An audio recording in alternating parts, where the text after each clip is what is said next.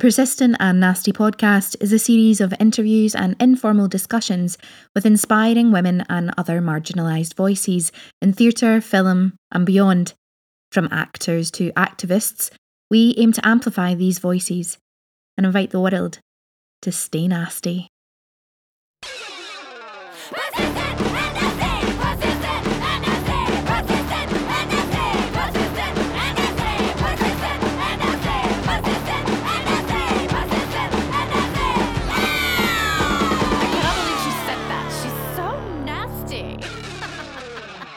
The Persistent and Nasty podcast has teamed up with WeAudition to offer our listeners 25% off monthly subscription. Head over to WeAudition and type in Nasty, all capital letters, 25 at checkout. I have said it before, I will say it again. WeAudition really are the future of casting. And also, you can make money while being a member on the site. You can um, be a scene partner for people and you can help with accents. You can just generally help each other out. And it's a really important thing for us to do, especially during these times, and just a lovely way to have community. Our other offer for our listeners is still with Backstage. Backstage are offering our actors 12 months free subscription. You heard that right, 12 months free. If you follow the link in the description box for casting directors, you can post free castings when you type in persistent and nasty at checkout. Hello, you lovely lot, and welcome to another episode of the Persistent and Nasty podcast. How are you all doing? I hope that you're okay. It has certainly been a week, that is for sure. Um, I hope that you are doing all the self care that you need um, making sure to be kind to yourself, reaching out if you need to reach out, and um, just remembering that, that we are all in this together and the fight continues. And if you need persistent and nasty, we are here for you always. Today's episode is with the incredible Claire Mitchell QC and writer Zoe Venditozzi. Claire and Zoe started the Witches of Scotland campaign in 2020. It is looking for a pardon, a public apology, and a memorial to all of those who were accused, tried, and executed of witchcraft in Scotland. Mainly women, 85% of those that were um, executed were women. Um, so this is a really uh, important and touching and tricky episode because we do discuss what happened to these people um, when they were uh, executed um, and while they were being questioned. So, just a little warning for everybody if that's not where you're at this week, completely understandable. Um, we do also talk about reclaiming the word witch um, and the power that that gives us.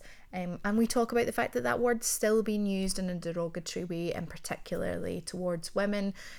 Examples of it are about the First Minister of Scotland and, well, as this week has showed, Meghan Markle. So, all of these things are still very much prevalent in our society, and it's time for us to really look at that. Ah, so saying all of that, um, Remember, you can follow us on all social media Twitter at Persistent Nasty, Instagram at Persistent and Nasty, Facebook Persistent and Nasty. Send us a wee email to persistentandnasty at gmail.com. And please remember to like, comment, review, subscribe to the podcast. It really is hugely helpful to us and to get our amazing episodes from amazing human beings out to as many people as we can. Um, as always, to those of you who are continuing to support us, we are beyond grateful. Um, there is a link uh, in the episode description of how you can help us out. Chuck us the price of a wee cup of coffee only if you can manage it. Remember to take care this week. We are coming up to a year anniversary of um, the UK going into lockdown. So, you know, we're probably all starting to feel a little bit. Um, so, I suggest today something warm to drink tea, coffee, flavoured tea, uh, hot Ribena if you're from Scotland, that's always I don't know if everybody did that, but I certainly did. Um, nice wee boost um, and it's lovely. And uh, or you know, a liqueur coffee, or it's maybe not the right time of year, but why the hell not? Some mulled wine. Have whatever you want. As always, lovely people, sit back, relax, and enjoy. Welcome to the Persistent Nasty podcast. Claire Hi. Mitchell. Hi, thanks for having us. You're very welcome. And Zoe Venditozzi. Hello, hello. Did I say your us. second name right? I was like, You did, you did, and that's rare because almost everybody says Tozzy. So I'm really, I love you because you got it right. thanks. What Try. a start. Try what a start. What a start. Um, we have the uh, amazing co-hosts of Witches of Scotland podcast together. I'm fascinated to know what brought you together. We were at a friend's um, party. We we've got good friends in common who were getting married, and they had like a wee a pre-wedding party um, at this house that they'd rented. That's right, Claire. Am I remembering that Yeah. correctly? Yeah, yeah, yeah.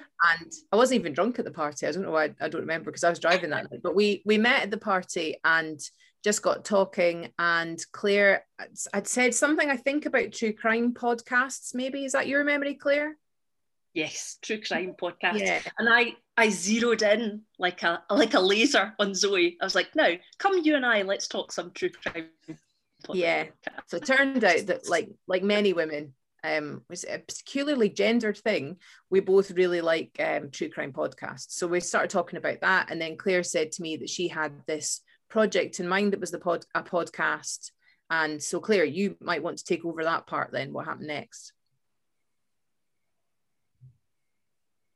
Yes, it's a wee bit difficult, tricky meeting someone for the first time and saying, "Yeah, I like true crime podcast." Now, let me talk to you about witches. It's a kind of strange. Um, for quite a while, I had um, had an idea that I wanted to try and um, get a pardon for the people that were convicted of witchcraft. And um, poor Zoe's now heard this story a hundred times. So if you just want to doze off for a wee bit, Zoe, while I tell this, there's no need to remain looking as if you're interested. Um, essentially, what happened was that um, a few things came together for me at the same time. I um, work as my day job as a criminal lawyer in the area of, area of appeals. So I'm always thinking about whether something or not is a miscarriage of justice. And I suppose if you're an accountant, you go through the world assessing things by facts and figures uh, and spreadsheets. If you're a lawyer, you go through the, the world assessing things by way of miscarriage of justice. And um, I had always known the history of um, Scotland uh, um, or Scottish witch trials since I, since I was an adult, and I kind of learnt about them myself. And I was always kind of am- amazed by them, but more in a, a jurisprudential, legal way rather than thinking about the people themselves. And um, I read a book. Um, I was researching our, one of our former Lord Advocates called The Bloody Mackenzie, and uh, he's called the Bloody Mackenzie because of the way he dealt with the Covenanters. He locked them up in Greyfriars Kirk and they all starved. Um, but I was reading about him and I found out that, in fact, although he was called the Bloody Mackenzie, in relation to witchcraft trials, he didn't think that, inverted commas, all of them were witches. And he did quite a lot of going around the country trying to stop these trials going ahead. And I read a wee bit about him listening in on someone being um, tortured to try and get them to confess that they were a witch. And the poor woman, in a state of utter confusion, said to, to her torturers, Can you be a witch and not know it? And it just really upset me when I read it that this poor woman was so confounded, was so confused. We're looking at people in authority that were telling her that she was a witch. And it affected me much more than hearing the words, lots of witches were strangled and burned. You know, because you just hear that and it's just a thing that passes over your head. But when you actually heard that and saw it recorded, it really affected me. So scroll forward to a while later. I'd read a brilliant book by a woman called Sara Sheridan. Um, and she wrote a book called Where Are the Women, where she had reimagined Scotland. She's a brilliant woman to get on to talk to, actually. Um, she reimagines Scotland as a place where uh, all the women have been recognised, all the street names are about women, all the statues are about women. She um, reimagines areas. So you can look it up, for example, you look up Dundee and all the streets are changed with the names of the places. And it says down by the waterfront, um, you'll find the Museum of Misogyny. And she just invents museums of misogyny about the place and stuff like that. So it's a brilliant book that I had all these ideas, miscarriages of justice, what happened to the women that were witches. And I was walking around Princes Street Gardens one day and thinking about Sara's book, going, where are the women? There are literally no pictures of women. There are no statues to women. Their names aren't recorded. There's nothing here if you just were asking someone who exists. There's nothing here in a public place to show that, that women existed. And um, I got to the top of Princes Street Gardens and um, I found a fully sized statue of a bear along with his own war memorial saying what a great bear he was during the war. And I was like, I've just had it. I've just had it. There is a statue to a bear here. And, you know, as we have said many times before, he's a very great bear. We're not taking that away from him. but there were just, there was no women. And I thought, I looked over from where I was standing with Wojciech the bear. Um, and I looked over at the castle esplanade and I thought, not only aren't we recording the brilliant things women do, we're not recording all the the great things that they've invented, the, the writers, um, uh, architects, well, we're not recording anything about them, but we're also not recording when really horrifically bad things happened to people. And, and I, looked over and I thought, I know that th- at least 300 women were killed in that spot over there. And what we have is a wee plaque up on the wall that says um, uh, 300 people uh, 300 women were killed here as witches. Some of them used their powers for good and some for evil. So it's not even a memorial, it's just a sort of, oh, here's a thing that happened to, to witches. This is where we burnt them. And um, I, I just, everything just came together at the one time, literally. I thought, right, that's it. I want a pardon for these women. I want a, an apology for all the women who, I uh, say women, we know that of the, the numbers, uh, 85% of women were called witches, 15% men. So I'm just using the word women, but acknowledging the fact um, that men were called witches as well. Uh, the men were witches too. Um, but I, I, stormed home and I thought, right, I want a pardon, I want an apology um, for to acknowledge what happened to all these people were wrong, including the ones that weren't convicted, because many, some died when they were being tortured. Um, for whatever reason their life was was then utterly ruined. And i want a national monument. I want a big monument that people can see what happened. So going from that conversation about all those things i wanted to meeting zoe to saying oh true crime. Oh now come now t- let's talk let's talk witches but zoe I, I told her about it and she was totally up for it from the start weren't you zoe yeah, completely. Um, I had wanted to do a podcast myself anyway because I listened to them, and I'm a writer, and I do. And when we're not having a pandemic, I do interviewing of people on stage, so different writers and, and different events that are along those kind of lines. So I really like talking to people, um, and I really like podcasts. So I definitely wanted to do one anyway, and had a kind of an idea, but hadn't hadn't progressed with it. And so Claire and I met at the right time, where there was a really good kind of meaty project to get our teeth into um, that's been brilliant. And what's really cool about it is that neither of us know what we're doing. So I really like that. And we've just kind of sort of made it up as we go along. We're really fortunate because Claire's brother David um, is a sound engineer and he's he's done the sound engineering on the podcast, which you can tell if you listen to the first couple of episodes. The first one was recorded in my basement with the phone propped up on the washing machine. And then when David heard it, I think I think David probably kind of went, I don't want my family name to be ruined by this rubbish. And then offered to, to do the sound engineering. So he's taken over. So now it sounds more much more professional. Um, but I, it's good. It's it's nice because we've been able to talk to loads of dead interesting guests. And really, as a kind of a nosy and curious person, that's what I'm looking for is just to find out interesting stuff. Yeah, it's um the whole subject is fascinating. Like obviously, because it's what you say though, Claire. Like you kind of we've all known the stories of yeah, this is what happened to them, but just you describing about that woman saying, "Can you be a witch and not know it?" Like yeah. Misha's face was just like Sad. it was like her so upset. Yeah. It's so yeah. it's just absolutely awful. It I yeah, I'm so sad. It is really sad. It's really sad. And I think one of the things that's sad about it is that we, growing up in Scotland, we weren't taught about it. We didn't know anything about it. So we've got this kind of vague idea, unless somebody has just happened to have had a teacher at some point that was really into it. For the most part, we, we didn't really get taught about it. So we had this vague idea that there were witch hunts in Scotland, but really, I didn't really know anything beyond that.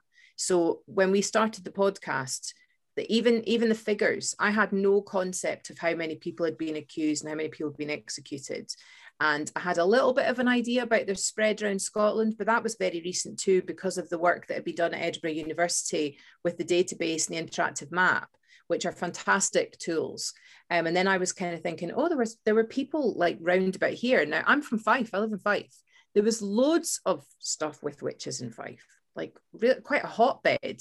So to not know that about your own area, and Fife's really boring. So I don't understand how, as sorry to any Fife people that would disagree with that, I don't understand why my teachers at school didn't kind of go, hey, you think Fife's boring? We're really, really good at accusing and killing women. So here's some stories about. We, we were never taught about it at all. Like I knew about the Industrial Revolution and I knew about trench life.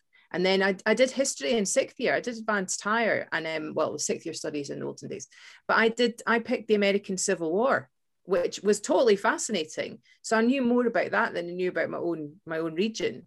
So it's been really cool from that point of view of learning the stuff from the, the different experts. But one thing that Claire and I've talked about a lot recently is that what we do know or we think we know isn't actually necessarily true and I'm I'm a bit of a gonk for the truth. Like I think it's really important that even if the truth is sort of inconvenient in some way, that we really need to know what is actually the truth.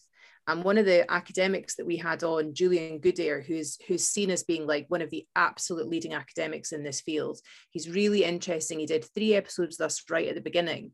Um, so if you've not heard that, it's definitely worth going back and having listened to it because he seems to know pretty much everything and said that one thing that happens is people feel really strongly women particularly feel very strongly about the about the witch trials as a kind of a symbol of women's oppression generally which it is and what he finds is that people say to him this is what i know about witchcraft but actually some of the time it's not factually correct you know like for example before we started doing the podcast i thought that women were dunked in water um, but that didn't happen in scotland and that people think still that women were burned when they were alive, burnt at the stake. But that didn't happen really either. What happened was they were they were strangled or they were garroted, and then their their remains were burnt. So just things like that are. I mean, I'm really aware of the fact that's really gruesome to find that really interesting, but it is really interesting. I think it just says so much about us as people and about as Scots I think that's really interesting. Mm. It's knowing the truth of these women as well. I think it's really important to to honor the fact of that and to like mm-hmm. to have that kind of need to know exactly like yeah it is gruesome but like that is what happened and to know that honors their horrible horrible death Exactly. Yeah, yeah. I, to- I totally agree that that I mean we, we Zoe and I have kind of talked about the duality of it being fascinating and interesting, a bit like true crime. You know, people are fascinated by true crime, but it's ter- it's terrible.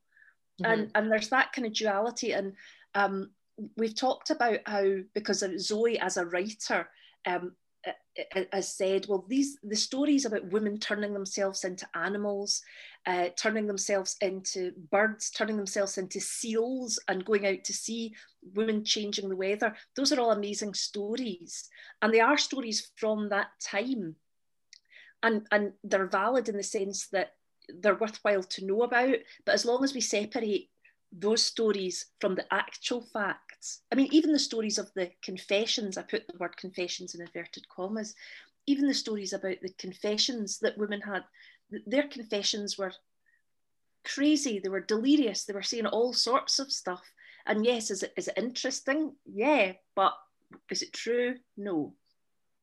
I mean, like we we don't we're not witches, and I think sometimes people think that we are witches. But what we would say is that the the the women that were accused and the men that were accused they weren't witches either and that's why you know often it's it's put in kind of italics or, or sorry in, in speech marks because they weren't they weren't witches and i think some people like to sort of impose this idea that they were like wise women herbalists that um that were that had fallen out with the men of the area and that's why it happened and they were strong and intelligent and independent women. They might have been any of those things but the vast vast majority of people that were accused for being witches and the you know the 2500 that were executed were just people. They were just ordinary people. And somebody was pissed off with them for some reason or they had land that somebody wanted to get hold of or they you know they got blamed for something that went wrong in the community or they were a bit weird looking or you know do you know what i mean? Like there was a, a, a panoply of reasons of why you could be accused for being a witch.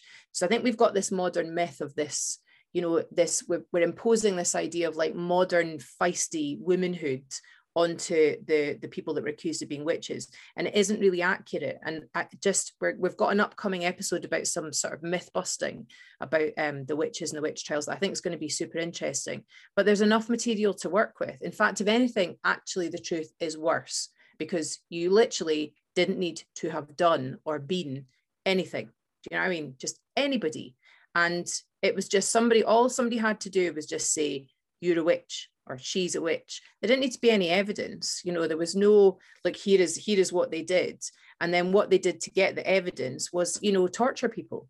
So uh, the torture most for the most part seems to be that they were kept awake and you know sleep deprivation as we know can make you do terrible things. So for somebody to be kept awake for that period of time, you know, you would eventually probably just about say anything. And that's when some people then would say, "Oh, my friend, this person and that person and the other person in the village, they're all witches too." And the stories become more elaborate because they obviously just want it to stop they just want it all to finish and they know what they're looking for is a confession with other people's names often. So, you know, it's a very modern story in some ways from that pers- perspective. Um, again, to go back to true crime, a lot of true crime, you look at things where there's dodgy confessions, right? And you look at things where the police practices may have been a bit sketchy. It's very similar here. You know, they're they're really, really unfair um, and very biased setups where, of course, they, they don't even have lawyers, most of these people. There's nobody speaking for them you know claire what there's the case that we did recently and it was like how many men against one woman 23 investigators um, to get one woman to confess. So what would happen is that the woman would be held in terrible conditions in custody, would be kept awake, and then would be constantly asked questions. And the questions that would be asked, are you in cahoots with the devil? Have you had sex with the devil? Where did you have sex with the devil? What was he wearing? What was he drinking? Was there music? Were there other people there? And then when women confessed to being witches, confession to being a witch wasn't enough because you couldn't be a witch by yourself. You needed to have other folk involved. So if you say, Well, I'm a witch and I'll confess to being a witch, that wouldn't stop the torture necessarily because they'd want to know who you were a witch with. Now, if you keep somebody awake for days and end, and just talk to them about having sex with the devil and the music and the witchcraft and the spells and the, that's what they will be their mind will have completely gone. And that's what happened. So people started gibbering that their friend was there and this other one was there and that.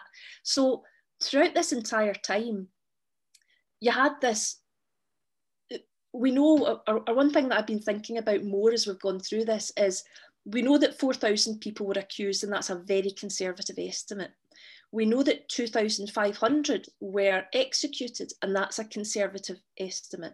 And as Zoe said, most of them were strangled and then burned. Some of them, very, very small amounts, were, were, were just burned. But in fact, in Scotland at that time, there was only 1 million people in the country as a maximum. So that was a, a huge proportion of people speaking about when we're speaking about 1 million that was a huge proportion. And julian goodare said to us that um, that there would probably have been for every person who was killed as a witch there would need to be an infrastructure of about 100 people from the the judges to the jailers to the people that built the pyres um, to the interviewers you know, all these different people, there would need to be an infrastructure of 100 people. And he said, you would either know somebody that had been killed as a witch or know of someone that had been killed as a witch. Like it would be that prevalent in the whole of society. And that happened to the women of Scotland between the 16th and 18th century. For a period of 200 years, folk lived with the real possibility of being called a witch, hoisted off and strangled and burned. and that has got to have that had what I'm trying to say is I suppose that had an effect beyond the 4,000 people. It had an effect on every single person, every single woman. And as Zoe said, you didn't need anything to be called a witch. If you if you had been feisty, if you, you then would you be, be sticking your head above the parapet? Absolutely. If we are using herbs, absolutely. But did you need to be doing any of those things? No. You could just be sitting in your house and one of your good pals is being tortured. And after a few days, they start talking rubbish and see you were involved as well. And and I'm sorry, I'm just looking at Misha and I, I think we should maybe just stop now because this is like my face looks very sad because I'm very sad. But at the same time, like I do you know what it is? It's because I've definitely like kept my head in the sand with all of this. Like obviously like you know about the witch trials and you like it's exactly the same like you never learn anything about it. But to actually hear the facts laid out i'm just like I'm, my mind is blown. This was 300 years ago and it was going on so 500 years ago to two to 300 years ago. Like that timeline is horrendous. Mm-hmm. I, it's just it's so much more tangibly close than anybody realizes and history is so quickly forgotten. And like we talk about recent history and like how we forget about that but like the fact that oh my god yeah. So That's, we, I mean, you're That's on the. why we think it's so important. That's why we think it's so important that we don't we don't just leave it because the very small amount of criticism that we've had from people, and it's been on Twitter really, has been um or yeah, or it's been underneath articles that have been shared on Twitter, has been from people, and has to be said, it's mostly men that, that make these comments well it's past it was hundreds of years ago. Let it go god's sake. You're such a you're such a snowflake you know you're just looking for woke to this points you know all this kind of rubbish. And they're the same people i'm i'm seeing that also think that we should just leave leave all the statues up. Don't talk about scotland's past to do with slavery. Don't look at scotland's part in empire building across the world. Don't look at what you know don't look at anything that scotland's done that's wrong because it's in the past you know and i think that's really it's really bound up with a lot of what scotland's identity is now. And i think that's it's uk wide it's not just scotland. But i think that this it shows a real lack of engagement with who are who we were in the past now, obviously, we're not looking for anybody currently just now to say, oh, yes, it's my fault. That's why I apologize. That's not what the purpose of an apology and a pardon is. Really, what the purpose of that is, is for the, current, the current government to say, that's not who we are now, right? We see that that happened in the past and it was wrong. And we, we need to say that it was wrong publicly and that that was terrible for those people and for the generations of all those people that went after them. You know, there's a mark that's there so we need to make sure that we say, right, this was wrong and it won't happen again. Because like make make no mistake about it, there are still issues with witchcraft accusations around the world. We we were in touch with an activist yesterday. Claire was talking to an activist who I don't think we can say too much about just now, who we're hoping to get on. But he was talking about uh, he's he's very involved in issues of witchcraft accusations in his country. And I think it's something that is still used in some places to take people's power away from them and basically to banish them you know and it's it's a horrible and frightening thing. And i think that scotland absolutely should be saying that's wrong and it's wrong for it to happen now and we're a country that takes a stand against that and recognizes it. Yeah i think that even though it's like you know started 500 years ago there's the implications of that are still in our society today. So you know the, the, the apology of it we all know that you got called a witch when you were a kid if you were being like a girl and you're being horrible or you, you weren't being horrible you were just saying something oh no you're just a witch and it was yeah. a way to silence you so just because we don't have trials anymore that language is still being used so why would we not want but it's then it's as you say zoe it's that thing of a lot of people don't want to admit mm-hmm.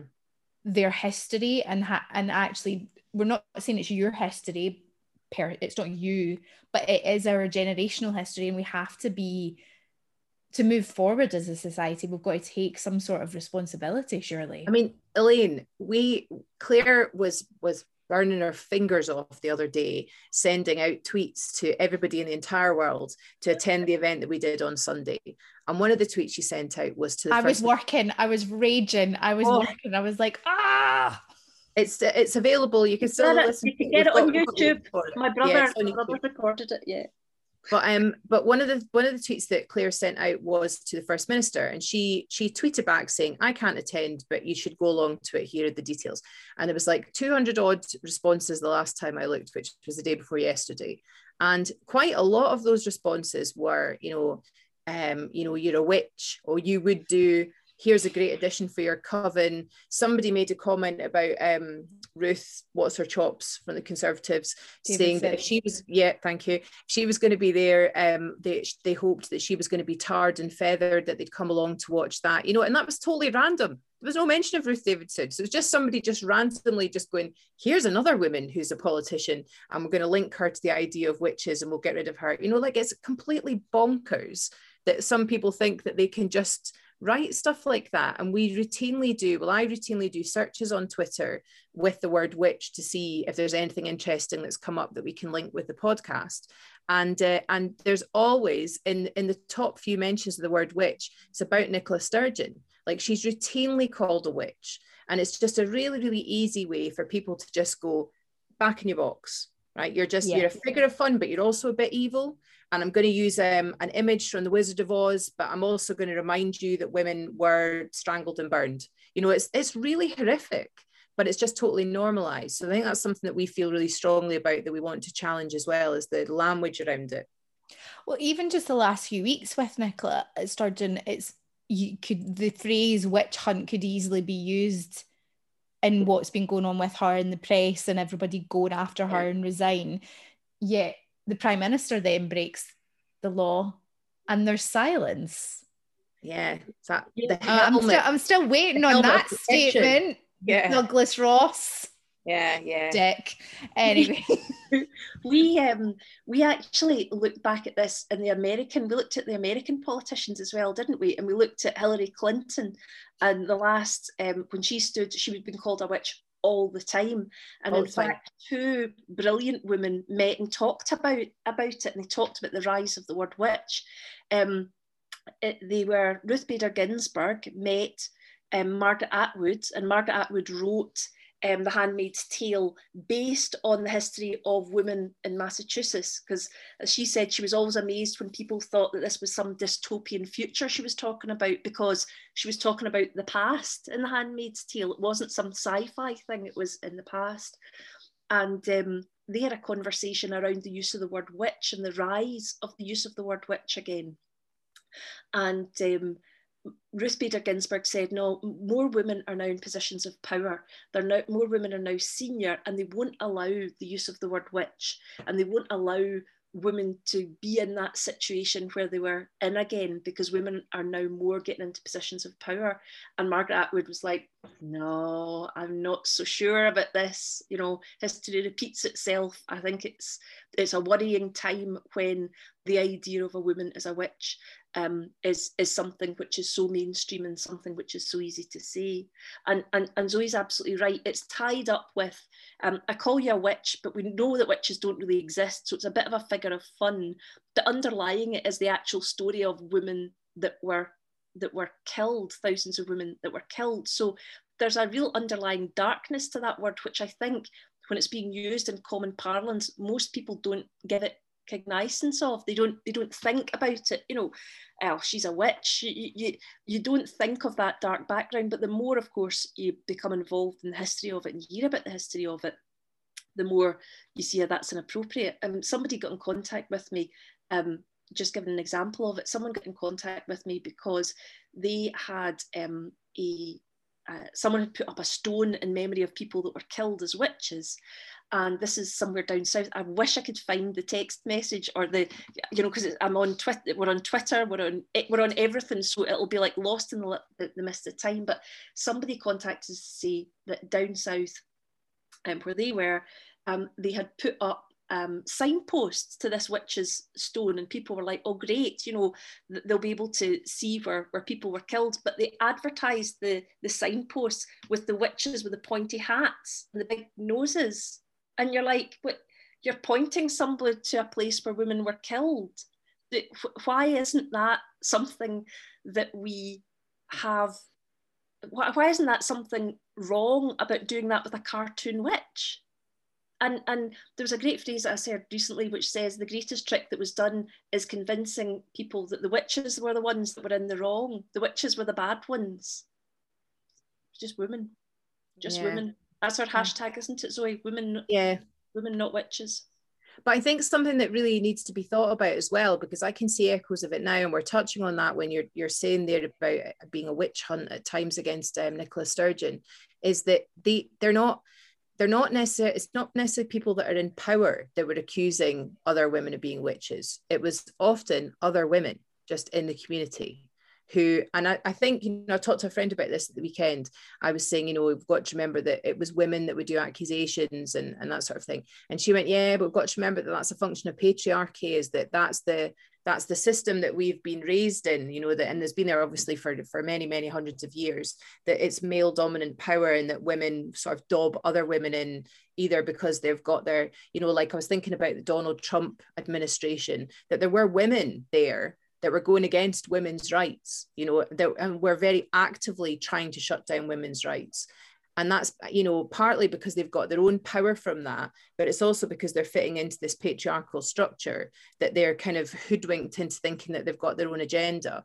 But I think that that's that's kind of what happened as well with the witches. I mean, one of the stories that we looked at uh, a woman was accused of witchcraft by another woman in the community in the wee village and she'd the woman that was the accuser had been out like at, at sort of basically partying the day before around the village had gotten really really drunk and then had woken up the next morning presumably feeling awful and said that this other woman had bewitched her Uh, you know no it wasn't a hangover. It's not because i drank loads of piss yesterday. It's because actually that one over there she's bewitched me. And and she there was the thought that she owed the the women that she accused money as well. So once that person's then taken out the picture you know it's somebody to blame and also somebody to get something from or to avoid giving them something. So i think that's something that's really interesting as well sort of psychologically about how those things work and about how groups accuse other people and other other people. So yeah that's another But- area we're thinking about We're awfully cheery, aren't we, Zoe? i know what we like What it's, it's I I missed all of that because my internet went crazy and I'm just like, it better not have It's like recorded a- everything that Zoe's just said. what I was going to add to that was it's pitting people against it's pitting vulnerable people against like other vulnerable people and it's like it's exactly what our government do. It's like they sit up there like in their expensive mansions like paying their friends like lots of millions and they say to like everyone down here they're like oh they're stealing your jobs. Listen there's enough jobs if you actually like properly paid people a, like a, a universal basic income radical mm-hmm. as it may be there would be enough work for everybody. Like Yep. nobody's stealing anything. We don't need to fight amongst ourselves. There's enough space. It's literally just systems of oppression and vulnerability and that's all i've got to say on that we're not disagreeing with you. It's just silence because we're like, We're- yeah, we're doing deep nods we're all Yeah. nodding deeply which is not great in a podcast, Zoe. Deep No, nod. probably not, probably not. saying Zoe about um about how there are women who would would speak out for other women. I was actually I was on a, on a different podcast yesterday as well, and we were talking about the exact same thing of like how there will always be someone um who is being oppressed but who still sides with the oppressor and that is such a fascinating like very devastatingly sad but like fascinating facet of like psychology that people will still opt for like going to like the position of power because it feels a safer option than Mhm. than Is it- standing with One one thing about the witchcraft trials was actually, I mean, you're absolutely right. For the very most part, it was the ordinary folk in the street that were involved. But one interesting thing about it was that even women in, in high places weren't immune from being called witches and were put through the process. A, a lot of them, of course, were able to afford lawyers, which might have made a difference to the outcome. It might have helped a bit because the, the folk in the street that couldn't afford lawyers, they literally weren't even allowed to be part of their own trials because women didn't have a right to give evidence in their own case because they weren't competent, because they weren't weren't good enough Um, so that the underlying, so so, but it did it did also sometimes, not as much, but sometimes happen to people in high women in high places because they had either money or land that other folk wanted off them. But the the underlying the underlying reason that women were called witches, and and and we asked this about to our experts. We said why why was it women why, why isn't it 50 50 men? If you can be communing with the devil, what is the reason that it has to be a woman and not a man? And he said it's because women were seen as people who were less uh, emotionally, intellectually, physically, all of those things less than men. And therefore, the devil will always go for the easy target. So he would, the devil would be chatting up the women because obviously they'd be much, much more easy to get because men were you know they were they were robust and independent and would be able to fight off the devil. And john knox famously said um, women are the port and the gate of the devil. And he was the man that was alleged to have written the witchcraft act. And so, they did. John knox lover of females. Yeah.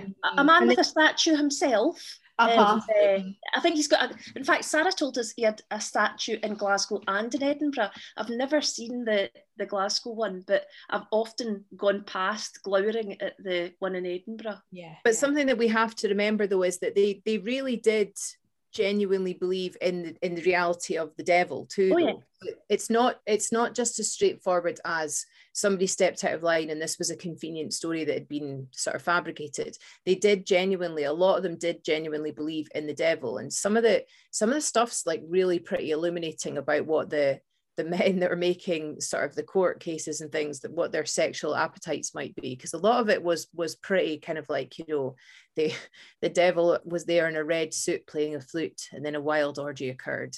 You know there was there was drinking and eating and then a wild orgy occurred you know? You know what i mean? It's just it sounds like really bad really? Yeah. yeah. Yeah. It's like really you just want to be having sex with women in the woods. Like you know we should be honest about this and we'd all be a lot happier. Yeah you wish pal yes. didn't didn't our expert when we spoke spoke to um, Julian, didn't he say when we were asking them what how were men involved then? And I think he basically said they were holding the coats, you know, like yeah. they, would, they would be at these orgies allegedly, but of course the, at the at the time um, there would be no question the devil would only be having sex with women. Obviously, that like would be the, that would be the rationale. Early, it's like an early iteration of dogging. There's the people that are standing around the car. That's that was the men.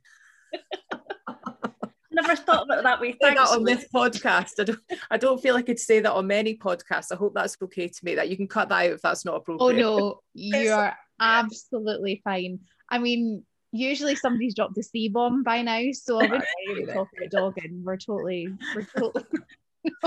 I mean, I've not seen dogging. I watched a documentary about it. It's oh, entirely based on a Channel 5 documentary I watched some years ago. My research was based solely on a documentary. Please. Yes. Very much so.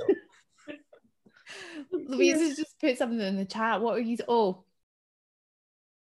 No, I just didn't know when to jump in because I'm conscious I arrived late and That's I don't know what right. you've already discussed and what I have uh, covered already, and you know I'm just sort of sitting here kind of simmering away with excitement because this is like two years worth of my life and research that's gone into a lot of this stuff, and I'm just very excited to talk about it. But I didn't want to like launch in if you've already covered a lot of it, which you probably have. Louise, you probably know a lot more than we do. I mean, yeah. that's one of the things that we say in the podcast is that we don't really know very much, and we get experts on to tell us what they know, and then we sit and go, "Oh, really? That's awful." That's basically what we do. So, don't give all our tips and tricks away, Zoe. our podcast techniques. Oh, well, very excited to have you on this podcast. It's um uh, yeah, I'm I'm particularly excited about this episode, so that's why I'm so gutted I was a wee bit late. So do I do apologise for that. Um, yeah, no, I've just been doing research into um, the history of witchcraft, but not necessarily just like you know the historical timeline of it, but the, the, political history of it, and how it's very much a weaponized word, and the way that the, that word is was used and is, is still used in the public discourse today, which you've already touched on in terms of how Hillary Clinton and, and Nicola Sturgeon have been referred to, and how it's so, you know, with regular monotonous, like monotonous regularity across Western Europe, you see this stuff go in cycles again and again to denigrate women, and, it, and it's weaponized, witch is a weaponized word in the same way slut is or bitch. Um, and it's it's to denigrate and bring low and and and fear of female power. But the thing that I'm really interested in is the way that witch has been reclaimed over the years by a lot of groups of women. Yeah. Mm-hmm. Um, and it's the yeah. Yeah, we, no, no, we, we um we've had a witch on the podcast, Alice Tarbuck, who wrote a, a brilliant book um uh, about it's a year in her life, and she goes through the seasons and talking about um talking about the witchcraft witchcraft all the way through it, but um takes each month and does different spells according to to stuff. And um I I think I think it's brilliant. I mean, you only have to go on Instagram or TikTok. So he's like, please don't go on TikTok, clear. They're just far too old for it. And It's because I've got three teenagers, so I'm just I'd see it in a very different way. I've you know my teenagers are now at the stage where they just pour scorn on TikTok, so even they think it's really uncool. so probably a woman of my age. I mean, I, there's no. I Oh, Claire, I think you should. There's there's a variety of ages on TikTok. Well, I, I, but I've, I looked at it. It wasn't purely for research purposes, but I looked at it, and um, there are so many people who are modern day witches. And in fact, there have been so many people that are supportive of of the campaign by saying we know they weren't witches, we know we are modern day witches, we're a different thing. Um, and there's there's there's this whole beef that people have got with uh, the Wicca, um, people people um, I- think it was in 90 was it the 1930s Zoe did some did Margaret someone or other we'll go you can tell Yeah, how much detail I know about it There was a book, wasn't there, that came out that was that was supposedly like a kind of a, a supposed to be a historical document about what witches were actually like, but then it was debunked, you know, that actually it had all been made up and it was just sort of like forerunners to hippies that wanted to do this thing. And again, it was about quite a lot of it was about free love, which they wouldn't have called it at that point. But that's, you know, there are some people that still cling on to those ideas and have this connection that they think that the witches of the witch trials were like that, but they weren't like that. But it's this kind of slight romanticization. I mean, like, you know, go for it. I think, you know, whatever you want to believe in, absolutely. If you're not hurting anybody, then I think that's totally cool. And I think it's great that there are there are people across the world that are saying, you know, this was wrong and we're reclaiming the word and, you know, we're we're doing our own spirituality and so on. I think that's really brilliant. And certainly we've had a lot of support, probably quite obviously and naturally from that that group of people.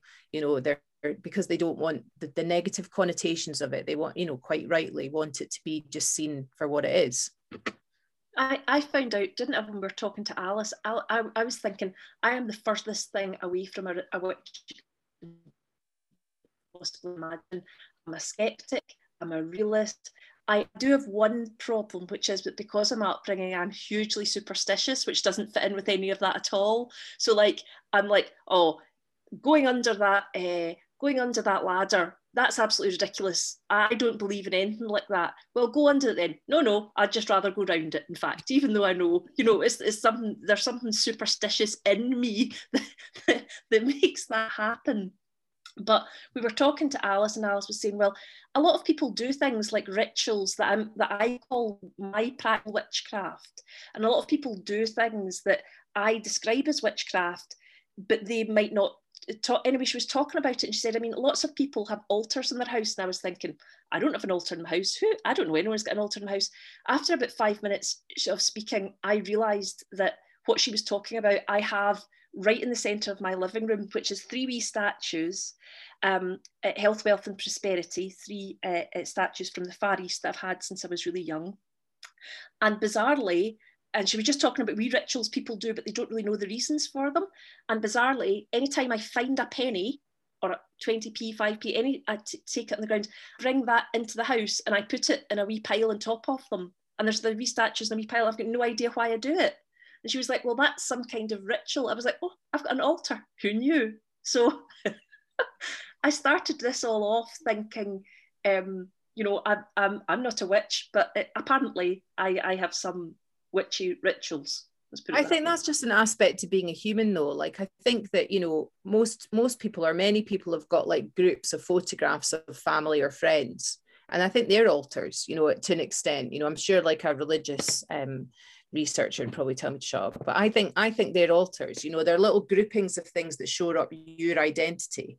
You know I, I think that that's why this the issue of of the witches and, and the witch trials like really rings a bell with so many women in particular is because it's about identity and it's about you know who am i and identifying. Once you start learning about the stories it's quite easy actually to identify with the women's stories that you hear you know because often i feel myself identifying each each episode we pick three stories of witches where we talk about their names and whatever details we have about them like you know were they single or married or widowed and you know their ages or whatever we can find. And a lot of the time it's very scant detail. So like even to the extent claire found one um one bit of research that was about witch trials and it just said sundry witches.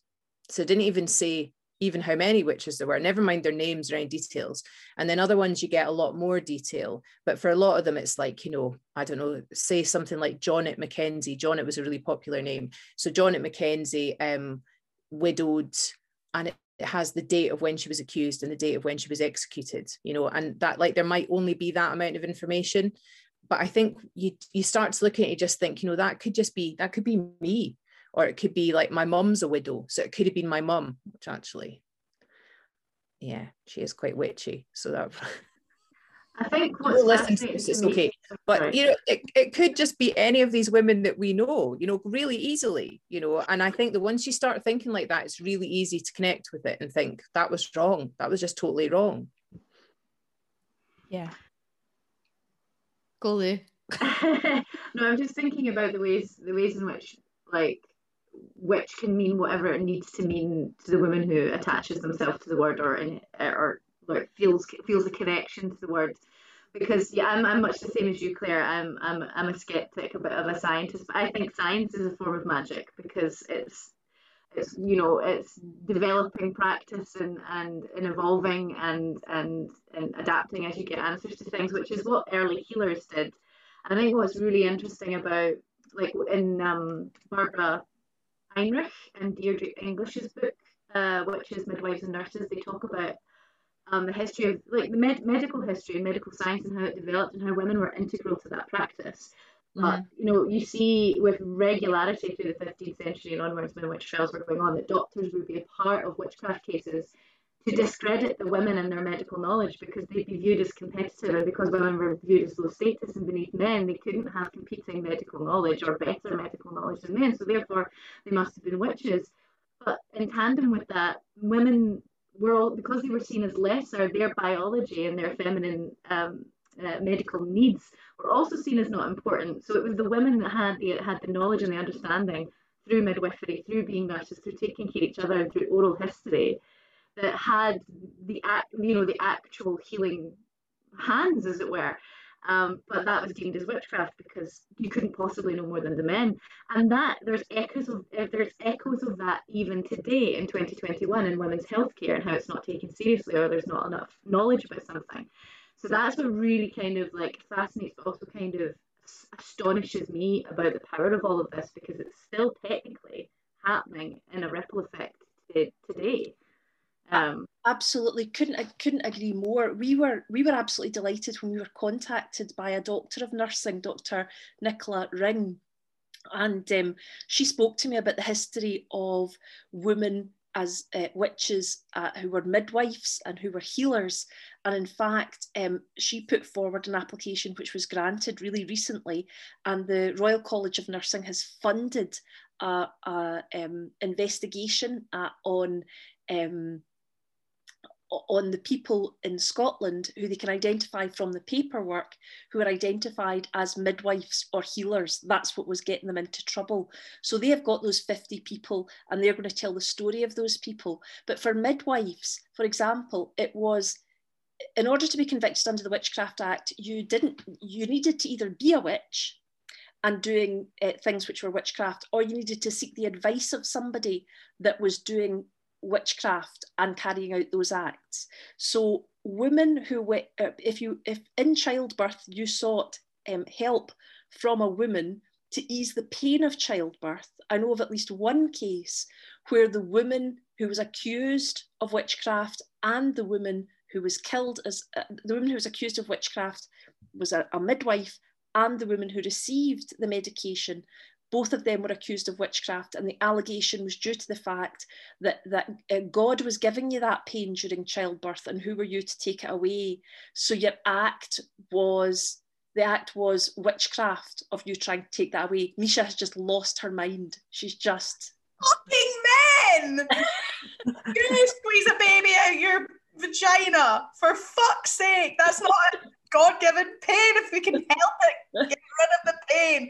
Oh, I know you've got to wonder whether or not the situation would have been very, very different if it was men who gave birth. oh, you can, you can make different. dollar. I just imagine that there would be some very, very convoluted story about how God definitely wanted you to make sure that by using your intelligence, you brought about things uh, to stop that pain.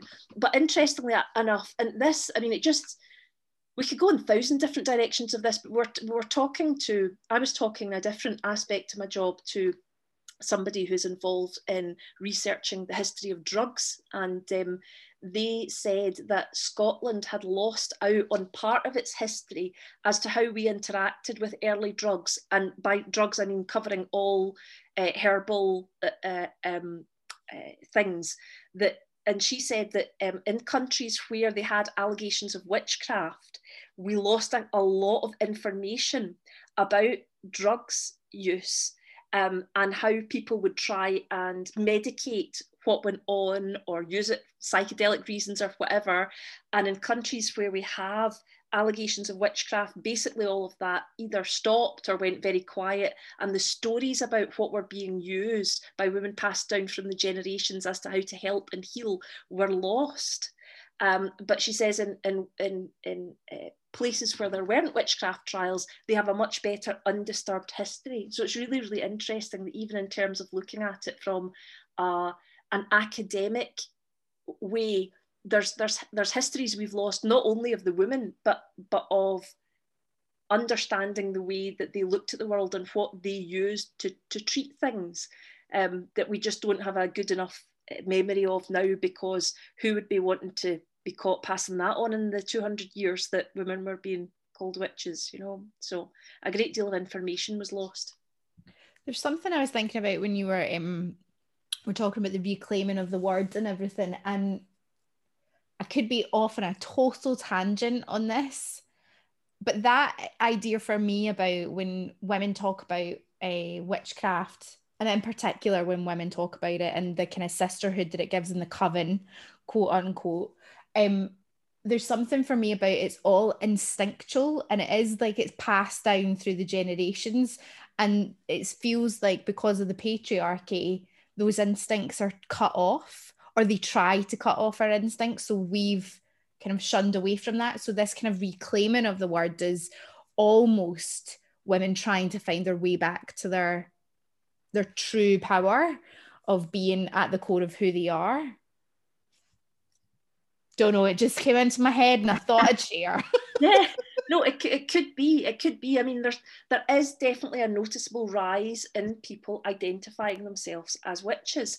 Uh, there, there must be a reason for that. I mean there, there are lots of factors of course taken into consideration. Social media lets people meet up much more easily than they were able to do before but i think it's probably something there is probably something more in it um, and that might be it. I just i i, I, don't I, I don't know but i I know for a fact that there are certainly a lot more people self-identifying as witches, and a lot, and and it, the other thing is that there are a lot more people trying to now look at the history not of Scotland but of their countries and address what happened to women as witches. So those two things seem to be happening at the same time. Yesterday we met an amazing professor um, who was. Um, one of the uh, people who was involved in getting the beautiful Norway memorial to the 91 um, women killed as witches there. That was so beautiful. We've been in contact with um, a German uh, um, expert. Zoe, you, you, you've been chatting about him. Yeah, you're saying that to me because you can't remember his name. No, I can, I can. Hegeler, Hartmut. Under the Very bus. good. Sisterhood, right? There you go. Uh-huh. There you go. No, she knows how crap I am with names like that. And I once I get somebody's name wrongly in my mind, I can't then revert to their actual it would name. just be easy Yeah. to change their name. That would be easier Yeah. at that They'll stage. just call Jim or something. It'd be much easier. That's terrible. I'm, I'm just joking about that. No, you're the But one he- higher German. Yeah, I am, and yet, and yet, my German is scheiss. But he, um, he, he's going, he's going about. He's a very serious and um and focused man. He's an ex pastor or an ex minister, um, and he goes travels around Germany and basically says to people in communities, "You had these witch trials. This is, you know, this is something that you need to address in your community." And it's basically the equivalent of like sort of county councils, where he's saying you need to do something about this, and it's had tons of success across Germany where they've done memorials or I think have they issued apologies in in some of those regions too? Yeah. Locally, it's it's like we council areas all, all Yeah. throughout Germany. So yeah, a, a number of them have done like memorials and they've issued apologies. Um, some of them really really touching. Um, But the Germans have got quite a different attitude for probably really obvious reasons about apology and making peace with the past. Um, they do seem to have a more sensible approach to it in some ways. And I think that probably when there's been like a massive, like sort of psychic wound basically in a country when something terrible's happened, it is really important that it's it's I think it's quite quite wise what Germans like these tests. They weren't the victor in the Second World War, um, and I think that it's it's maybe it's maybe a sort of a question of power as well. You know, like we we did terrible things during the First and Second World War as a nation, but because we won the war, there's less of a sort of a thing on you to to recognise what went wrong. I'm really interested in that. I'm really interested in the idea of how it frees to say, you know, personally and sort of nationally, a bad thing. I did a bad thing, or my country did a bad thing. I think that I don't know why anybody wouldn't want to like let go of bad things from the past. I don't really understand it, and I think that there's a confusion about that you're letting your power go. That an apology means that you've lost your power, and I'm I'm talking about this probably particularly because I'm a teacher. I'm a, I'm a secondary teacher, so and I work in support for learning, and I work a lot with young people that have got traumatic backgrounds that break the rules all the time and that you know have real difficulty with power structure i really hate power structures really hate them and have a problem with it and i'm quite was naughty myself when i was at school.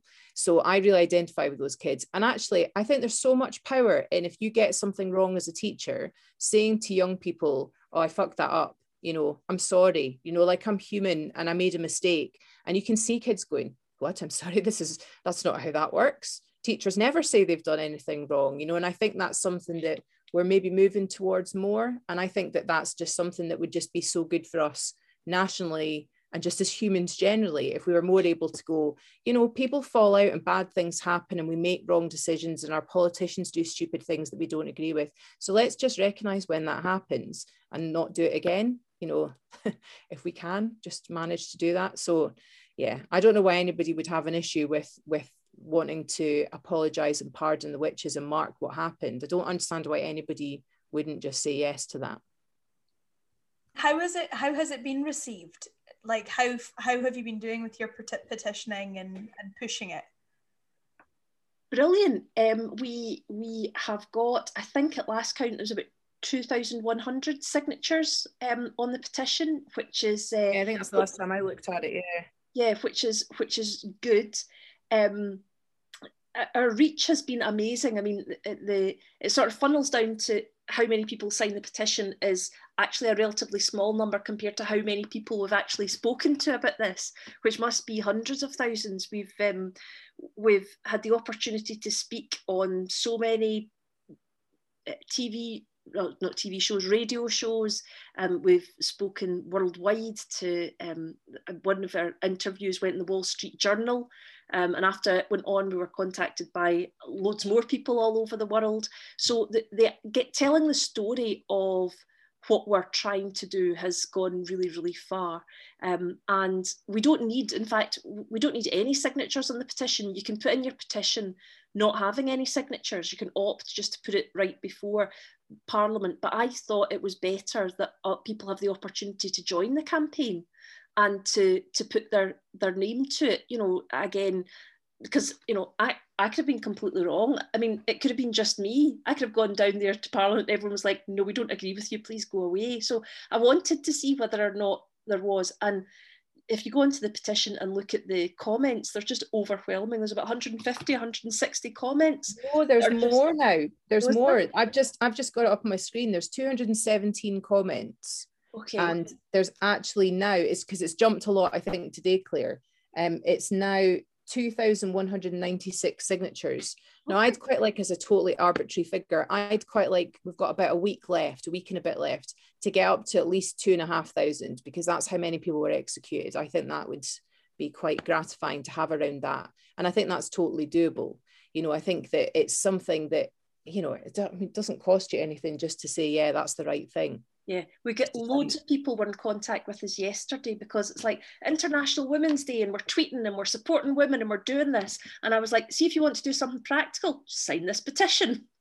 That Yeah. supports women. Yeah. It supports it supports the history of women in Scotland so that we can know our history and so that we can move on from our history and we can recognise our history. But you know, so um, yeah, I think it resonated with a lot of people yesterday. It's just a shame that every day is an International Women's Day. Yes. Agreed. and you start did you start the podcast on International Women's Day last year? No, we started the Oh, podcast. Um, uh, we started the podcast a bit after. Um, we, we we started the podcast on International Women's Day.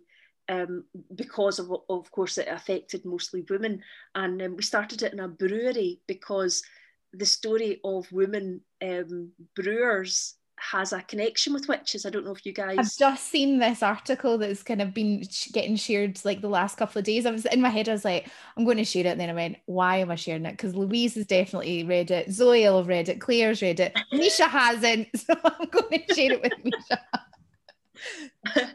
well, we, we, we, I mean, we would really like, I mean, that's someone that we should really look to try and speak to an early historian um, uh, about this, a medieval historian. But essentially, um, the story goes, and I'm like getting this like third hand from articles. This is like the worst Wikipedia chat. So I, I caveat whatever I'm going to say with um, the fact that I don't know this and I haven't heard it from an expert. But um, it's, a, it's an interesting story, which is that women in medieval times were in charge of basically water filtration so that everyone didn't die. And they had to try and purify the water as best they could. And the easiest way to purify the water or the way that they found obviously most effective was effectively to brew weak beer.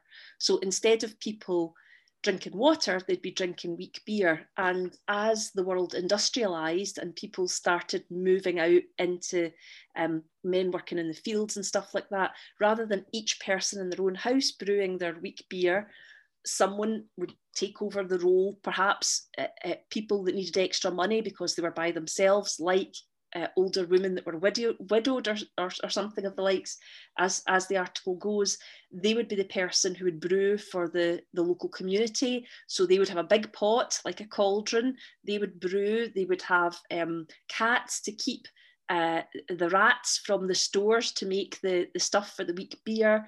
Um, the people of that time, the women would wear pointy hats just as a matter of fashion. That was the pointy hatted way of doing things.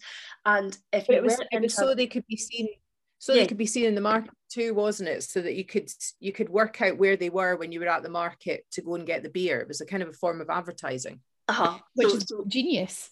yeah, yeah, yeah. As well, it's definitely stuck. You can see that for nothing. I mean, I mean, talk about branding.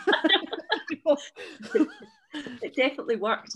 And uh, so that's where our idea of a modern witch comes. Apparently, Julian Goodare says from the 19th century cartoonists who wanted to make cartoons showing that people people's political opponents were thinking things that were stupid and you would mock someone by thinking they were stupid by making them associated with the witchcraft because of course ha ha ha it was so stupid we believed in witchcraft and killed all those women that they drew people like witches and took these sorts of ideas so the people that were killed as witches in scotland none of them were involved in the pointy hat brewing cauldron well, uh, some people did have cats um, but but the, the, the modern image.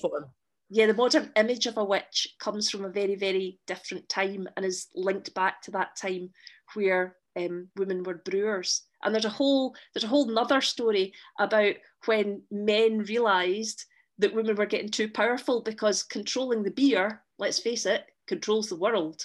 So, so um, apparently, when guilds started forming, the first guild, brewing guild, made it clear that women could not be brewers.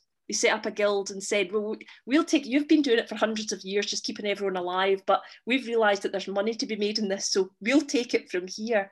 And apparently, the church was quite happy to let that happen because also the women being business uh, business people also didn't hold with its ideas about what what women should be. So basically, looking after their children as well. You know, they, mm. they wanted them at home looking after their kids, not making a living. You know, so it was that mm-hmm. idea of being reinforced of you know you needed to be in the house and have less power in the community and just look after your own kids in your house and your husband. You belong to them. Uh-huh. Yeah. How dare you attempt to have any form of independence? Fucking uh-huh. men. Uh-huh. We're not man hating, but we hate. no, no, we know it's not all of them. I'm really aware of time, and oh my goodness, could keep talking to both of you for um for so long. Um, what's been the most interesting thing that you've found out in your research, or the people that you've met? I think is I would like to know. That is such a big question. I mean, if it's too big, that's okay. No, um, so so I suppose one shocking figure. So there's some shocking thing that I found because I'd read a lot about witch trials and read a lot about what had happened. So um, the most shocking thing that I found was that in Scotland, during the periods, the 16th to 18th century, we accused and executed five times as many people as anywhere else in Europe. So, so we were the absolute leaders in finding people and killing them as witches. And um, I was listening to a Salem podcast um, where uh, it was a Salem tour guides were saying that people had come over from Scotland and saying, Ma, we're so interested in your witch trials and we're interested. And she said, Do you not know your own history? We had 19 people here um, uh, who were convicted of witchcraft, 19 people, 15 women, and four men. You had thousands. And I suppose that is the, the most shocking thing for me was not only did I find out how many were involved, but the fact that Scotland was far and away better at finding and executing witches than anywhere else. So that's the big fact for me. What about you, Zoe? I, I think probably quite similarly was the numbers. I mean, I just I just didn't have any concept at all. And in fact, every detail that we learn about it is is quite mind bending to me to be honest because as i said at the beginning of the podcast i didn't know anything about it at all. I knew that there were witch trials in scotland. Like that's literally the extent of my knowledge about it. Like many people in scotland i studied the crucible at school you know and I knew that the Crucible was really about McCarthyism. I mean, I'd been taught that. So I didn't even really think about that really as being particularly accurate or anything. But I did have a kind of an idea that probably as many people that were killed in America was the sort of the same amount as here, that it that it was a it was a terrible thing, but there wasn't that many. But then to find out that actually it was at the very least two and a half thousand people has been really like bewildering to me. I mean, it's just so many people. Like I, I think in terms of size of schools. So the school that I work in just now has got like about 900 people in it when they're all in out with pandemics. So when they're all in and all the staff are in, it's probably about 900, something like that. So to think that it's like two and a half times more than than if we had all the kids together is just totally staggering to me. So that I think probably just the actual the bold fact of the numbers is actually the biggest thing for me as well. Yeah, I was just thinking when you're saying that um, all this research that I've been doing over the last few years is going into a piece of theatre um, wow. that's wow. being developed at the moment. Um, and we did, my director and I, Shilpa, Shilpa Highland, um, we did a development with uh, the Lyth, Lyth Art Centre up in Wick, just an early scratch performance of what I'd written so far. And at the end of that piece of uh, like after the presentation, we, we lit a candle and we read out all the names of people that we could find who'd been executed just in that area and it was just this really heavy duty like three minutes of names it was just like mm-hmm. mm-hmm. name after name after name and it was that was just that area and it was Yeah. very heavy. And people, you know, a couple of people got quite upset, understandably. And it was just, I think it was just the weight of that, like a name after name after name after name. So yeah, it's it can't be uh, understated, um, overstated, understated. Just the, the sheer sheer scale of it in Scotland alone, I think. Yeah. And these people, each one of these people had a family, had friends, and was from a community. And, you know, as Claire said, that if there was round about 100 people involved in the sort of the legal, you know, the sort of the administrative side of dealing with each each of these witches that were that were accused and, and executed, is had it like everybody was touched by it. There can't have been anywhere that wasn't touched by it. Even if you weren't directly accused yourself, you would have a fear that you would be or your your sister or your mum or your pal or whatever would be like i think that that is that's enormous when you start thinking like that the like the main thing that i think of that's a parallel to it is what it must have been like to an extent during the holocaust you know to to have this absolute fear that there was something about you that the people in power didn't want to exist you know? And the difference obviously between the holocaust and what happened with the witches is that the the witches there, it was there wasn't a reason. There wasn't a, any reason. It could it was just random for a lot of the time. So i think that that's just really bewildering and frightening that that was in such recent history. So that's why i think it's so important that we sort this out Louise, Here, do, here. We get, do we get a do we get to uh, find out when your play's been put on so we can come and see it? yes, I, I I would love that. I would love to have that information. so the way it, i love the writer's laugh there Well, I mean, it, so it was supposed to go into de- proper development, like its sort of next big stage of development, you know, that sort of final hurdle towards being a finished thing in May of last year with the Lochray Festival Theatre, but COVID put the kibosh on that. So it's just kind of sitting in stasis at the moment. Um, you know, with me sitting there hating it and deleting things and rewriting things because I've been left alone with it too long. Should never leave a writer alone with a draft for too long. So one day, hopefully, it will get back up on its feet. It will. the but yeah, hopefully. The point of it is um the whole the whole tone of it is to be set at a witch's Sabbath, so it needs to feel quite immersive and raucous and and fun uh, initially when the audience come in, like they're attending a party basically. This Right. coven of witches inviting the audience into their Sabbath. Um, so yeah, it's not it's not something I want to do digitally or try and rework to do digitally. I want to be able to do it in a room with people where we can be up in each other's faces again. So hopefully one day I'll have a date that I could share with you and that will happen. But unfortunately, it won't be anytime soon. I don't think. But fingers crossed. Do let us know. Do let us know because we'll be there, won't we, Zoe? Well, absolutely not that not Honoured just guests. oh, on our guests. The Somebody honoured said once to us we were up, we were going to be on their guest list, and that was us. That was us already superstars, wasn't it, Zoe? so exciting I know we did the next podcast with dark sunglasses on.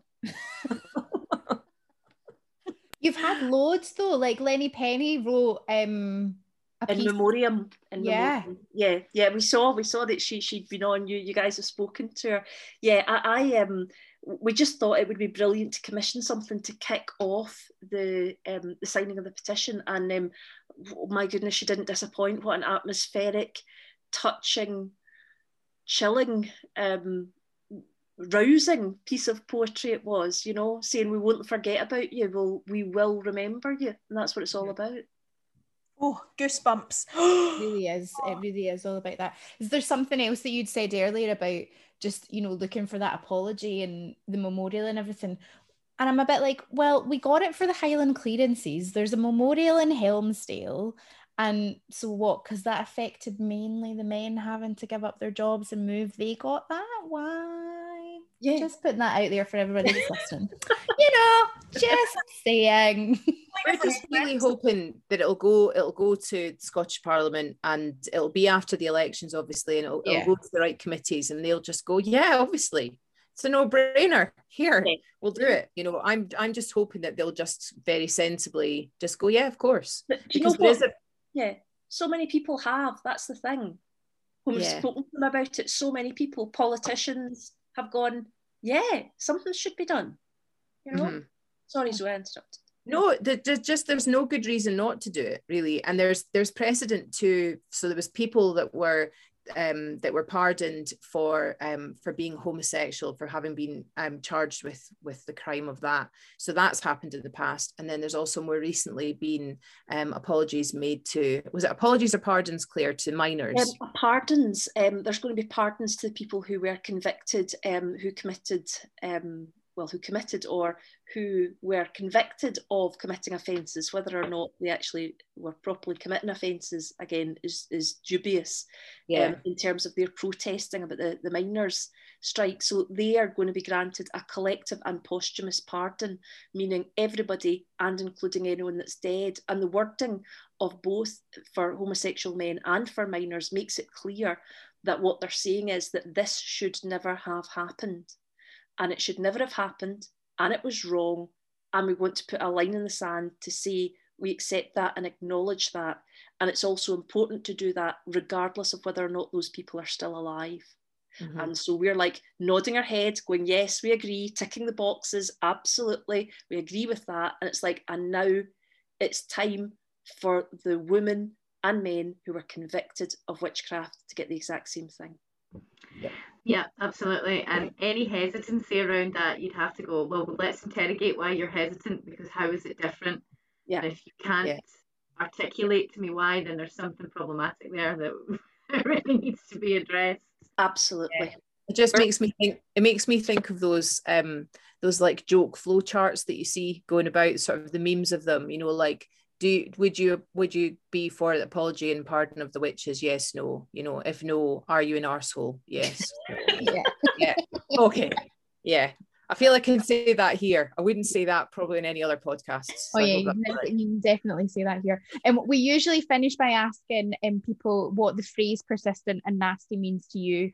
So we've talked about reclaiming words, and basically, um, we named ourselves persistent and nasty, and with the Elizabeth Warren quote, nevertheless she persisted, and the reclaiming of the word nasty because um, Mr. Trump likes to use that when discussing females. So Claire Mitchell, QC, um, what does persistent and nasty mean to you?